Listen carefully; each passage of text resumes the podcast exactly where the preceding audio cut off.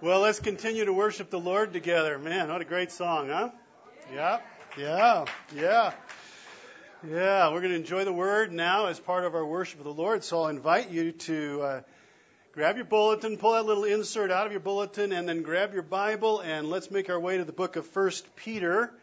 Near the end of the New Testament, near the end of your Bible, so go way to the right. First Peter chapter one. If you need a Bible this morning, just raise your hand. We keep some in the back just in case you might need one.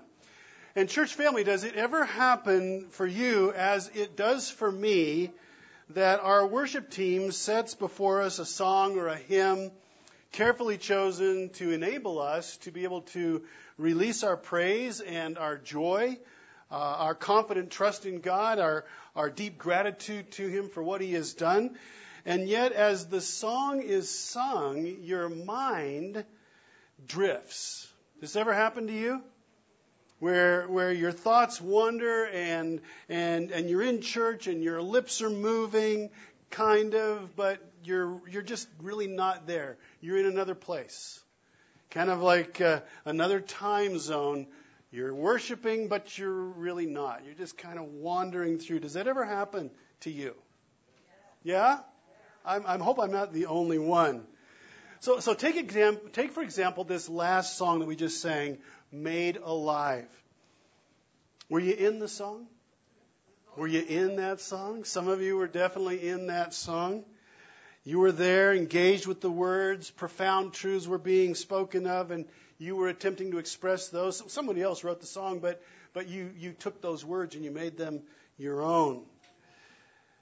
Sometimes that doesn't happen when we're singing. Sometimes. Allow me to take us back to the words of the song that we just sang, Made Alive. I once was dead in sin, alone and hopeless. A child of wrath, I walked condemned in darkness.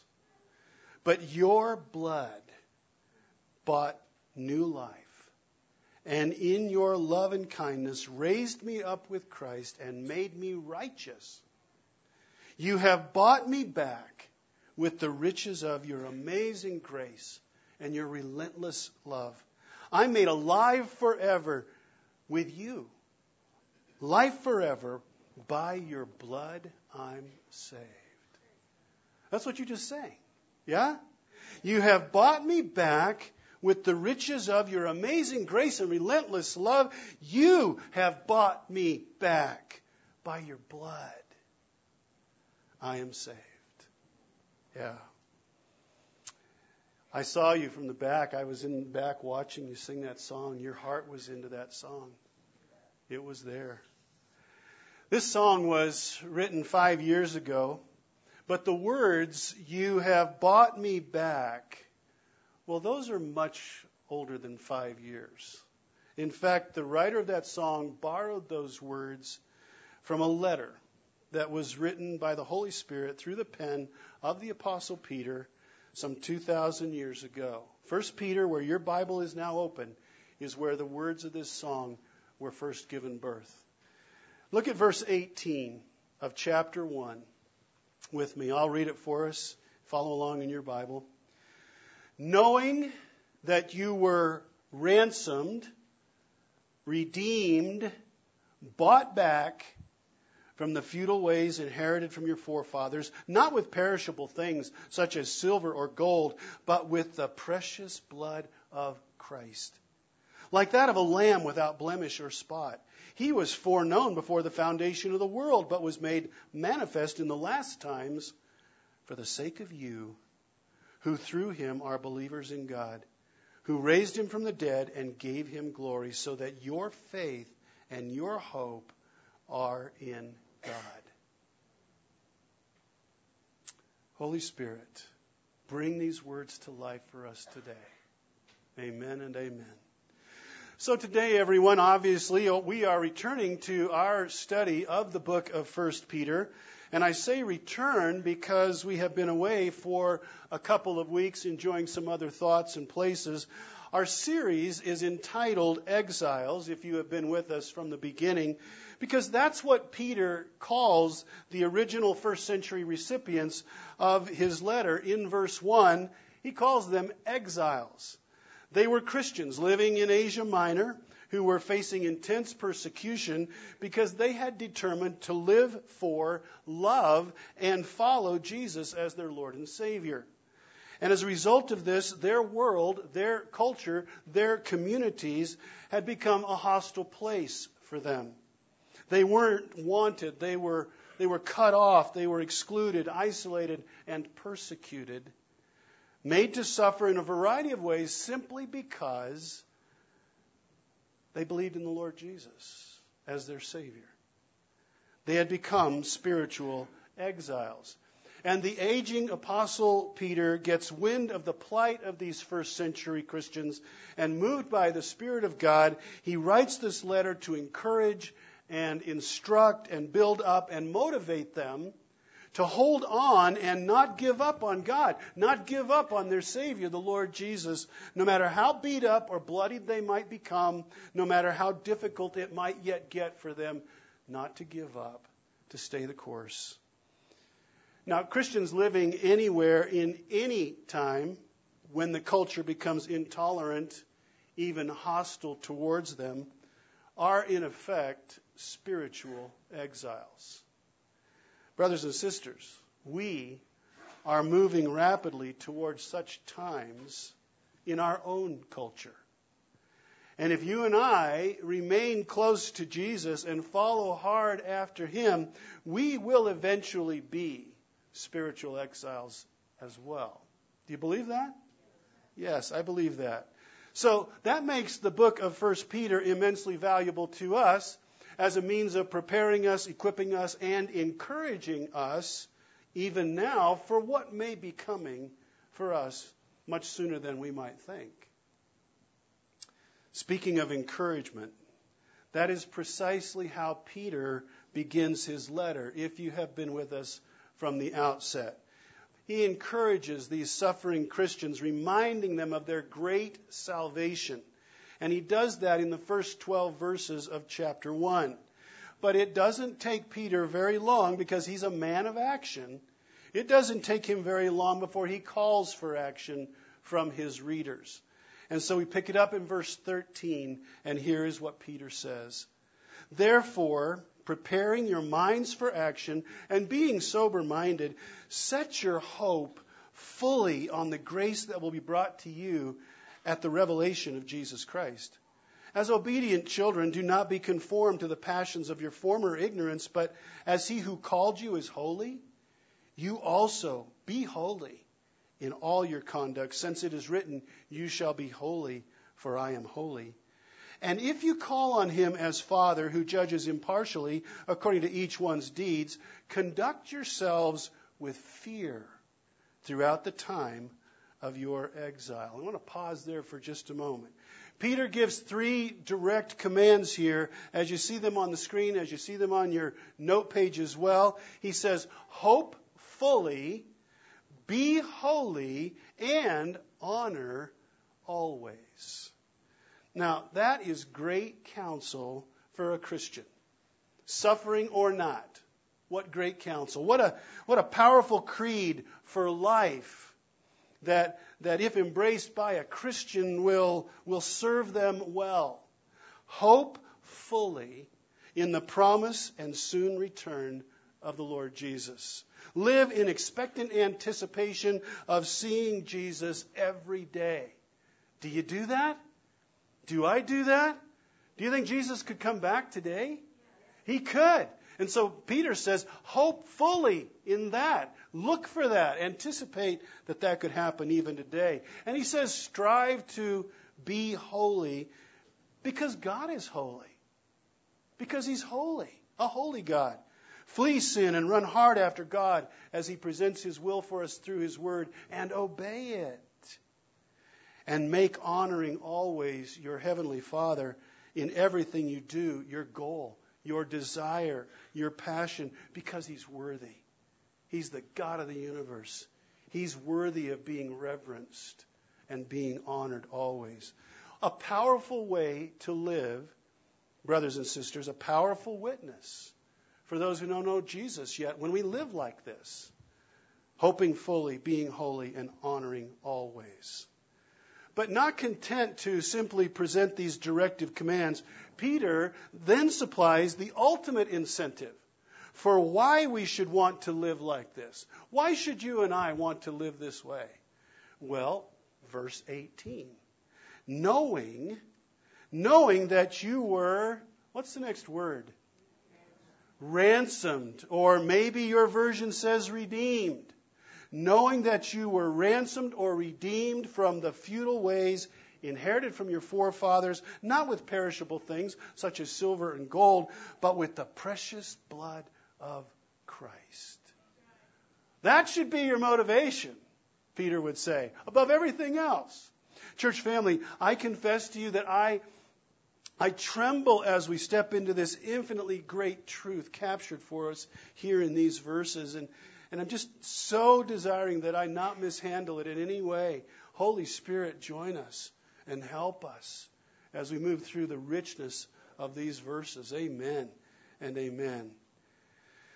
Could there possibly be, church family, a better place for us to gather as we are about to make our way to the communion table here in just a few moments? Could there be two verses anywhere in the Bible that would better prepare us for where we're, where we're going here in, in a short time? I really don't think so. So let's meet together first at this word ransomed, or maybe your version again says the word redeemed Let's, let's start there as we explore the richness of this passage. Fellow lover of Jesus, there probably aren't two words that more clearly or fully or more beautifully capture the deep truths associated with our salvation than these two words, ransomed or redeemed. But we rarely use them in our everyday conversation. When was the last time you used the word ransom or the word redeemed? It's probably been a while. So let's reacquaint ourselves with this precious part of our Christian vocabulary and, and then take these words with us to the hallowed ground of the table of remembering uh, in just a few moments. My prayer is that when we are done, the words ransomed and redeemed and the companion words, redemption and redeemer, will find a more prominent place, not just in our thinking but also maybe in our speech. So on your note page, if we trace our, our English word ransomed or redeemed back to their roots, we have to go clear back to a time well before the first century, well before the days of Peter. And when we do that, eventually we will come to a little Greek word pronounced lutron. Lutron. This word meant to let loose or to loosen. Our words ransomed and redeemed, they come uh, in their original root form from this Greek word.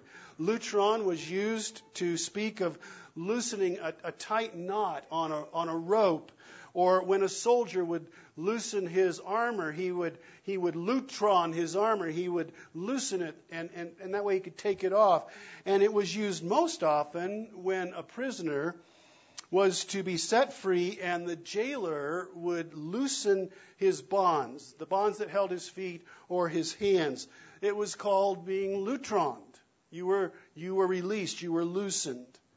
Well, over time, and this is really important as we trace the etymology of this word, since it was often the case that the prisoner's release was made possible because some form of a payment price had been worked out this word lutron or ransom came to mean loosening or freeing of a prisoner by the payment of a price. Well, by the time we get to the first century, lutron's meaning has morphed even a little more.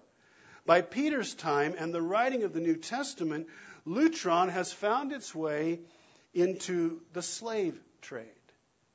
Now it refers to men and women and children who will be bought for a price in the slave market. That's how the word was used in Peter's day. Now, we view the buying and selling of human beings to be a vile and wicked thing, But it was, and you need to know this, it was just an everyday common reality in the first century. Every city of any size had a slave market, and everybody knew about that. The wealthy would go down to the slave market on set days, and, and one by one, the, the slaves would be brought out, usually naked, and they would be placed on a raised block in the marketplace, there to be examined by buyers. No different than if they were an animal. That's how they were viewed. The buyer and the seller would agree to a price, and at that moment, it would then be announced that this slave had been lutroned, had been ransomed, had been redeemed, and purchased for a price. So whenever we see the word ransom or redeemed or redemption or we hear the word redeemer, we should instantly think, oh, slaves bought off of the block for a price. That should be the word picture that comes to our mind.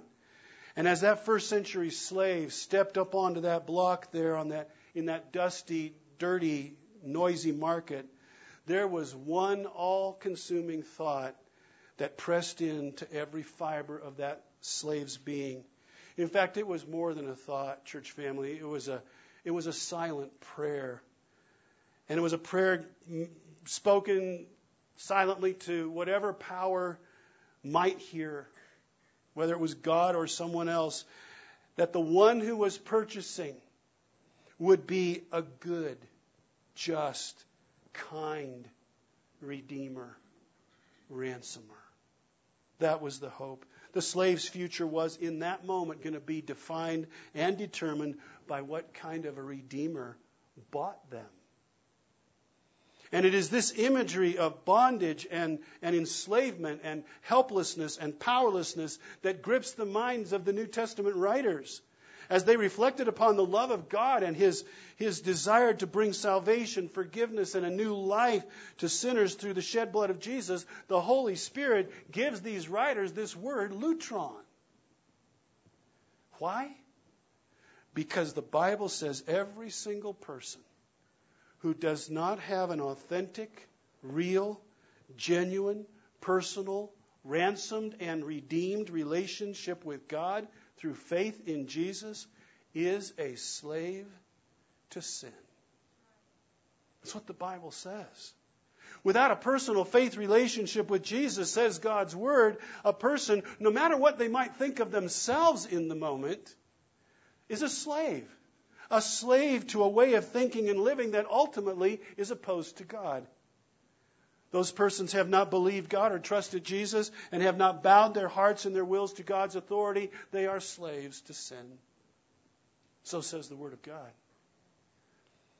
Such, picture, such persons are slaves in the house of a cruel, wicked, God hating, self serving master whose name is, say it, church, Satan.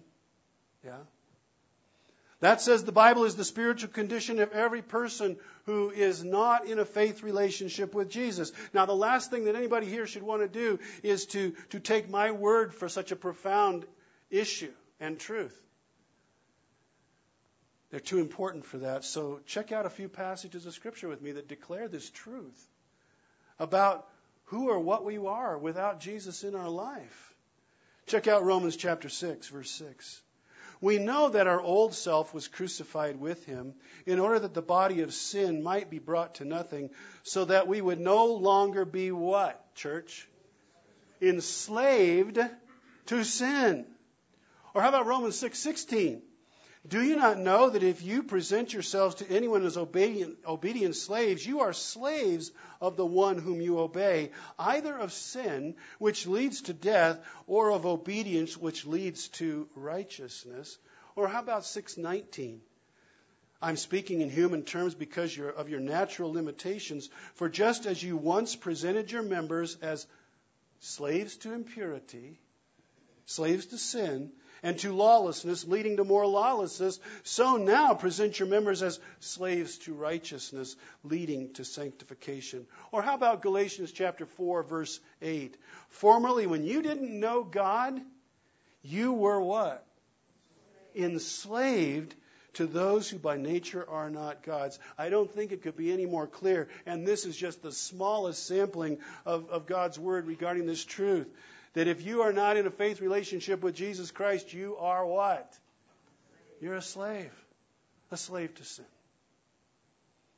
And on your note page near the bottom, this imagery of the slave to describe someone who does not have a relationship with Jesus yet becomes even more appropriate when we realize that in Peter's day, a person ended up enslaved in one of three ways. And, and Peter would, been, would have been well acquainted with this, as would his readers. You could be born into slavery, or you might become a slave by conquest, or you could become a slave by virtue of a debt that you could not pay. Those were the three ways you might enter into slavery. Now, there were in Peter's day thousands upon thousands of slaves in the first century who were slaves simply because they were born in, by, into to a slave family. They were, their parents were slaves. If your mother and dad were slaves, then when you were born, well, that's what you were as well. You were born into slavery. But let's just say that you dodged that fate and you're born free. But then a neighboring king in the country next to yours gets power hungry and he wants more land, and so he invades your country and he wins.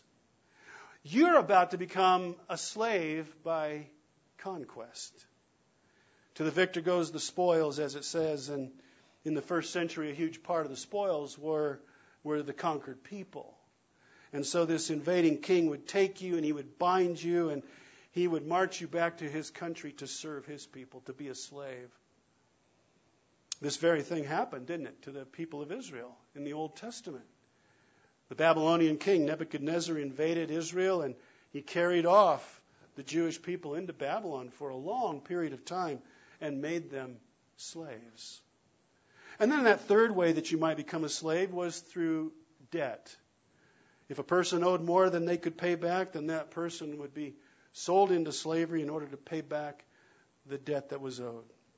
Now, just think for a moment how these three ways of becoming a slave parallel what our Bible says about all of us. We were all born slaves to sin. Do you agree with that? You do agree with that. We were all born slaves to sin. No exceptions. No exceptions. We were all born into this world with a nature that does not want to submit to God. We all do, without any training, without any instruction, things are, that are the very opposite of God's heart, right? We all do that. We reject His will. We reject His best for us. We want what we want. That's called sin. And we're born with that. We're born slaves to sin. In fact, Peter alludes to this very reality in verse 18, doesn't he? Knowing that you were ransomed from the futile ways inherited from your forefathers. You were born into slavery to sin. All of this last week, um, our daughter and her family have been visiting Lisa and I and staying at our home and and and, and our our son, our daughter and her husband have two little ones, a, a four-year-old and a 16-month-old, and it's just been wonderful having them running around in our house and just reminding us of, what we miss most of the time. And so it's just been rich. But but as wonderful is, as all that has been, I I did see in both of our grandkids that sin nature that they inherited from their forefather from me. I saw that sin nature. Even in our 16 month old. Born into slavery. Even at 16 months, it shows up. You don't, we don't have to train our children to, to, to hit or, or to take or to, to defy. We don't have to do that. It comes to them quite naturally. We would just have to go back to the nursery and confirm it, wouldn't we? Right? we would see it happen there. Born into slavery. King David in the Old Testament says of himself in Psalm 51, verse 5 Surely I was sinful at birth, sinful from the time that my mother conceived me. He's speaking of the birthright of sin that, he, that we can trace all the way back to Adam and Eve. We were all slaves by birth, no exceptions. Only there's a double whammy here because we were also slaves by conquest. Ephesians 2 1 and 2 reads like this As for you, when you were dead in your transgressions and sins, in which you used to live when you followed the ways of this world and of the ruler of the kingdom of the air. Who is that? That's Satan, isn't it? The Spirit who is now at work in those who are disobedient. The Holy Spirit, through Paul's pen, says to these Christians living in Ephesus, hey, before Jesus came into your life, you were under the dominion, under the ruler of the kingdom of the air. You were under Satan's rule. You were a slave. All of us, he says, at one time lived as slaves under the authority of Satan. Slaves by conquest. And that ruler is right now at work in the lives of every person without Jesus in their life. No exceptions. Slaves by conquest. And then the double whammy turns into a triple whammy. Because we're also slaves by debt, aren't we? Slaves by debt. Romans 6:23 for the wages of sin is death. But the free gift of God is eternal life in Christ Jesus our Lord. What a marvelous, marvelous verse. In other words, Paul says every sin we've ever committed pays a wage. The wage is not only physical death, but it is spiritual death as well. Just as physical death separates us from this life, so spiritual death separates us from eternal life with God. Sin does that. It pays a wage. We build up a, a sin debt before God that we can never, ever repay on our own. And unless someone pays that debt for us, we die as slaves. We spend eternity as slaves, spiritually dead. No exceptions. Do you believe that? That's the truth. That's God's Word. Fellow Christian, no wonder then that the Holy Spirit chose to use the analogy of slavery to help us see our lives correctly. We're three times slaves to sin and its devastating effects. Three times sinners under the, the dominating power of a ruthless master. We cry out on the slave block, Is there no one to ransom? Is there no one to redeem? Is there no one who will buy me out of this damning, condemning, eternally dark place that my sin has landed me by birth and by conquest and by debt? Is there no one? we cry. And that is when, according to the scriptures, God sends his son, Jesus, into our noisy, dusty, sin choked slave market, our world and God doesn't simply send Jesus into our world so that he can, can watch the proceedings and, of slaves being bought and sold in sin, and, and not so that he can merely pity the horrible plight of the sinner slave. No, God sends Jesus into the slave market where we are with but one all consuming intent, and that is to be the ransom. To be the redeeming ransom. To buy us back, no matter the cost.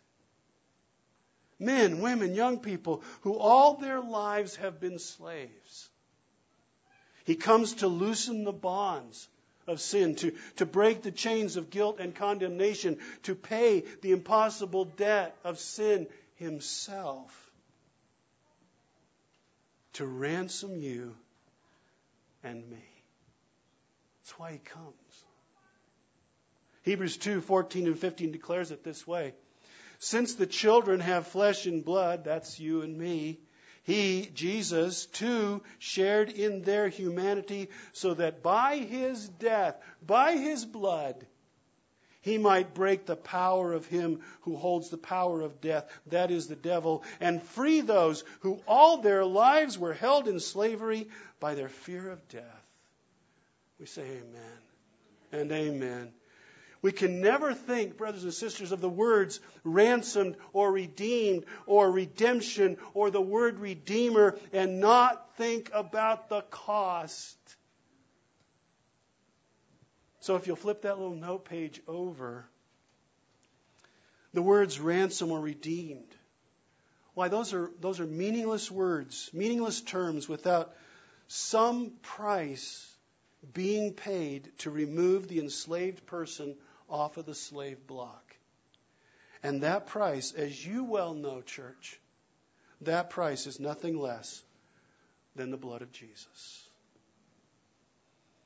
It's virtually impossible to turn to any passage in the New Testament that speaks about the saving work of Jesus and not find mention made, above all else, of the incredible price paid by God the Father and by the Lord Jesus to ransom us. It seems to be that aspect of our salvation that takes precedent over all other, all other parts of it. Rooted in a love we will never fully comprehend, the greatest price ever paid for anything was paid by God for you and for me.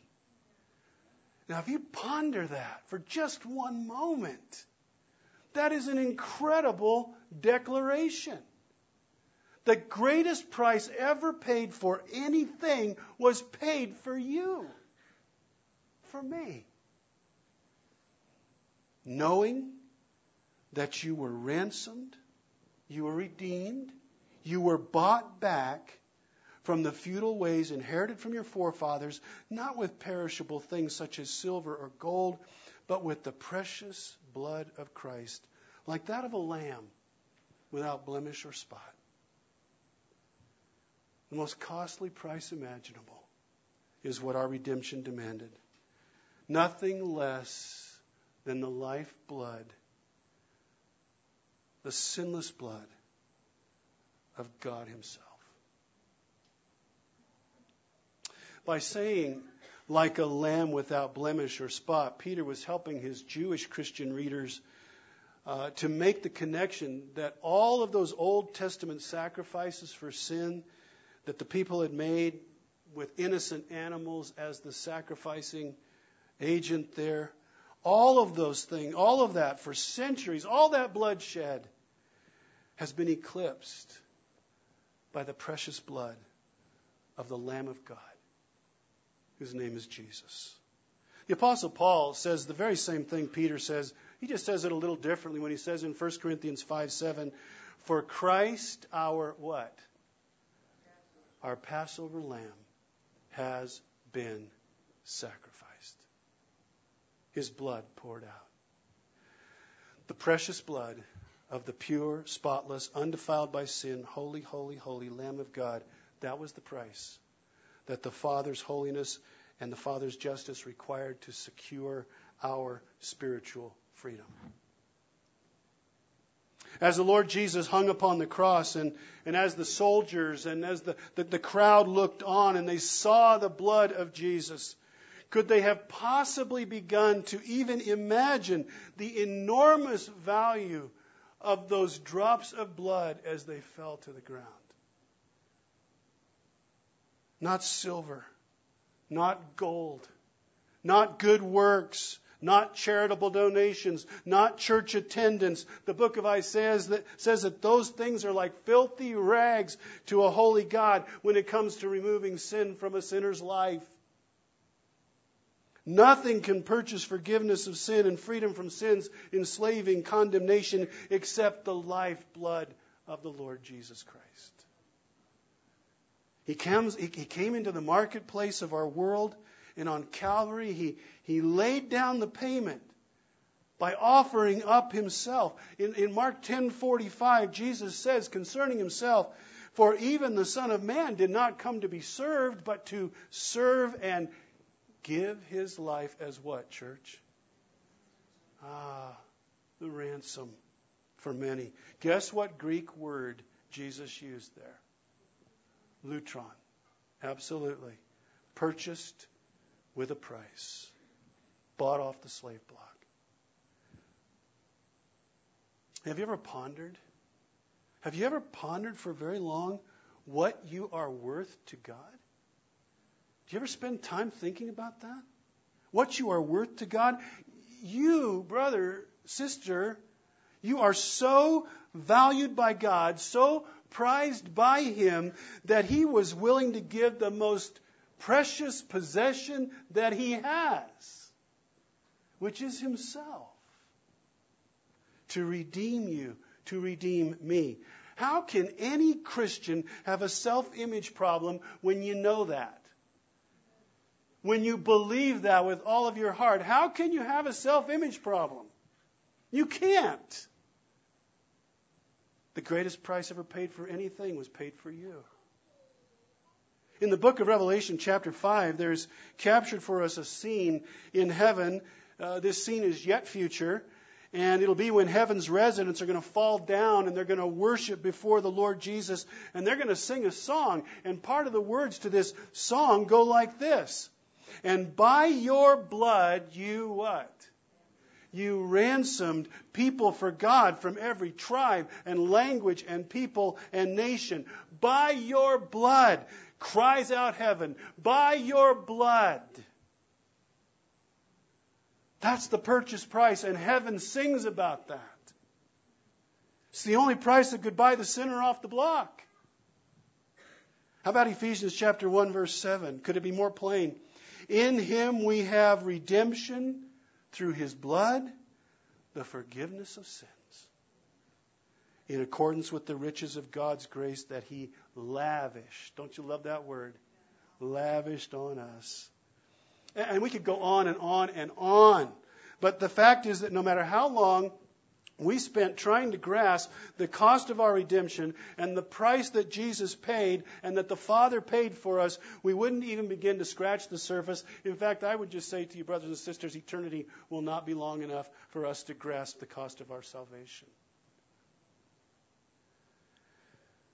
Having said all of that, brothers and sisters, even though we have shared these truths concerning ransom and the, the precious blood of Jesus that makes all of this possible. It's mind blowing, it's wonderful, it's rich. Even so, there could be, lingering in the background, a question, and until this question gets answered, it will not allow us to truly rest in the richness and in the security of our redemption we have to answer a question. And the question is this Will I ever have to go back to the slave block? Will I ever have to go back? Is there any chance that I could do something that would jeopardize my relationship with God that Jesus has purchased for me? Is there anything that, that might cause the Father to withdraw the price or, or move Jesus to take his ransom payment back? Is there, is there anything that I can do that would cause me to be a slave again? No. Okay. Now, Peter must have anticipated his, his first century persecuted readers would be wondering this question because notice what he says verses 20 and 21. He, that is Jesus, was foreknown before the foundation of the world, but was made manifest in the last times for the sake of you, who through him are believers in God who raised him from the dead and gave him glory, so that your faith and hope are in God. Now, we could easily take a whole morning and just spend time with these two verses. We don't have the time to do that now. But here's what Peter essentially says He says, Listen, Christian, the ransom plan between the Father and the Son, it was in play before God even made the world. The plan to ransom was in place. But in his sovereign wisdom, he's made known this plan now in these last times, which is simply the Bible's term for the period of time between Jesus' first coming and his second coming. So right now, we are living in the last times.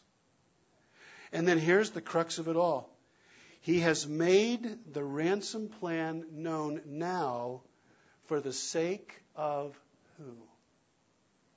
What does it say? For the sake of you. For the sake of us.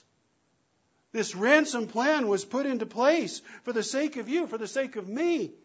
I have written my name in my Bible right above the word you in verse 20 so that I will never, ever forget this glorious truth. The ransom plan and the precious blood shed was for me. And it was for you.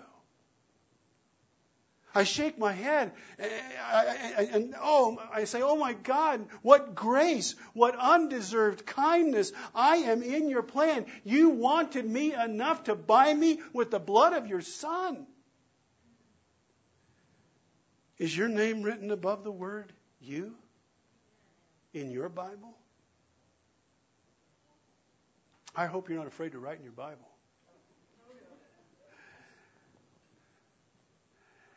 This, your name, should be above that word you if you've abandoned all hope of saving yourself by something that you could do. If you've given up hope in trying to save yourself, your name should be written above that word you. If you have said, I'm a slave to sin and hell bound unless another pays my sin debt. If you believe that Jesus had paid your ransom price himself with his life, God having raised him back to life and as proof that he accepted his precious blood as an atonement offering that would work, then your name should be written above the word you in your Bible so that you will never forget the price paid for you. God has exalted Jesus to the highest place for what he has done, given him unmatched glory, Peter says here, so that our faith and our hope are in God. And the one thing we know about our God is that he never changes. We never have to wonder again if we're going to go back to the slave block. It's not going to happen. Galatians 3:13 says Christ redeemed us from the curse of the law by becoming a curse for us, for it is written, Cursed is everyone who is hung on a tree.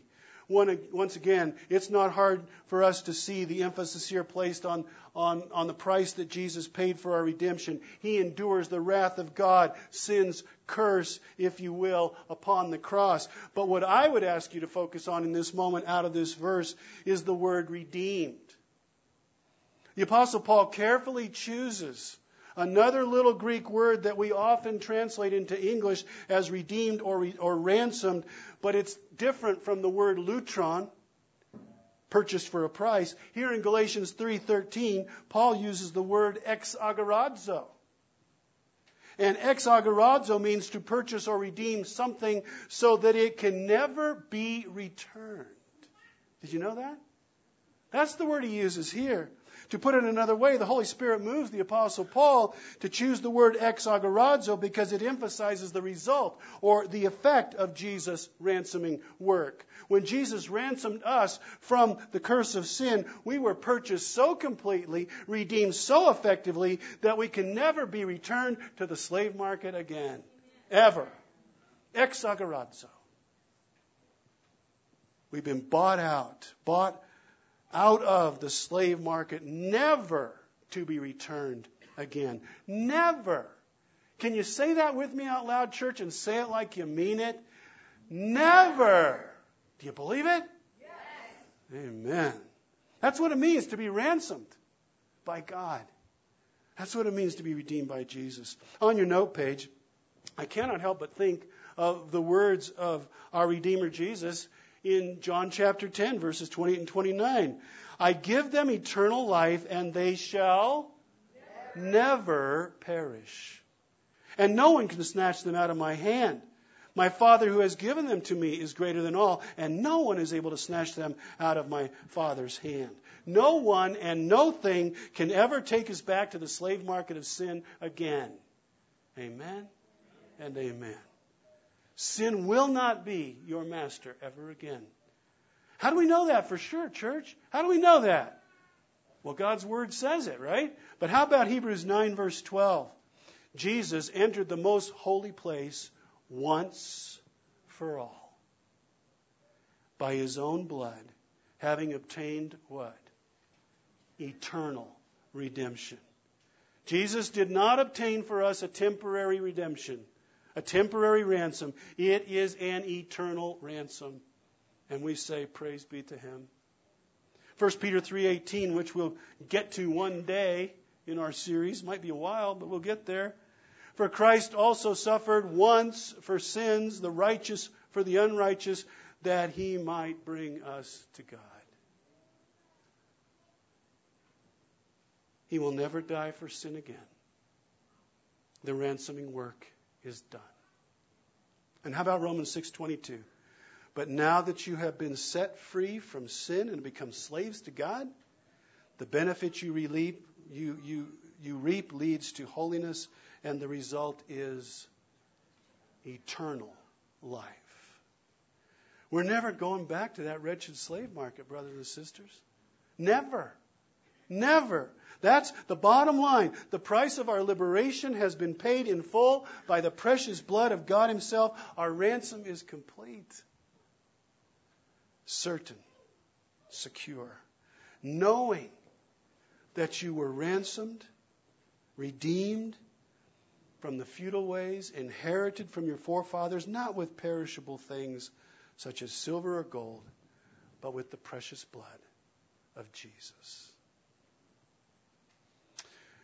With these glorious truths, church family, we're brought right up to the threshold now of our time together around the table, where we get to remember the price paid for our ransom, our redemption.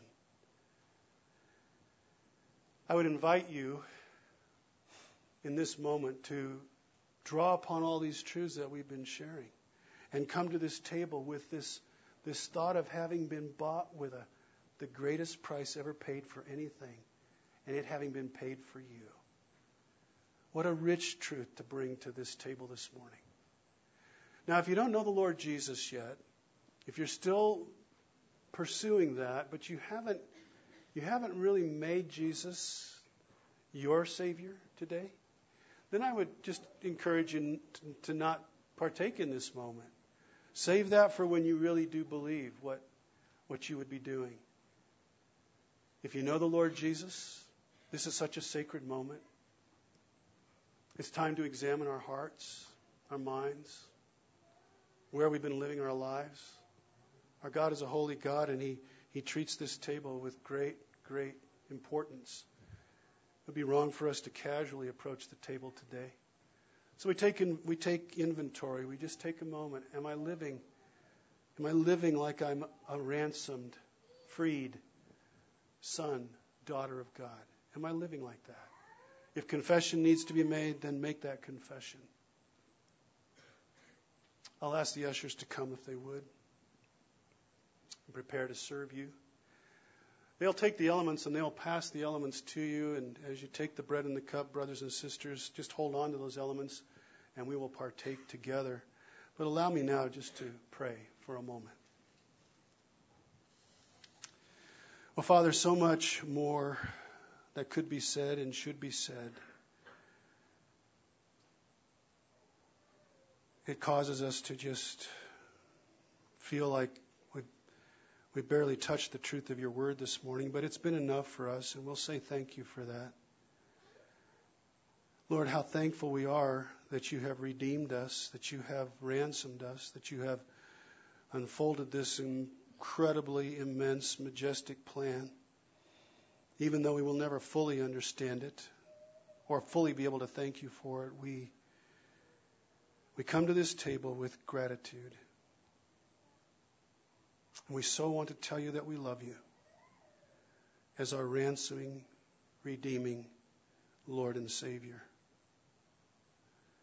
Thank you that you, through Jesus, have made us your own, purchased us for yourself, and we're never going back. As we take the bread and as we take the cup, all glory to you, payer of our debt. In Jesus' name, amen and amen.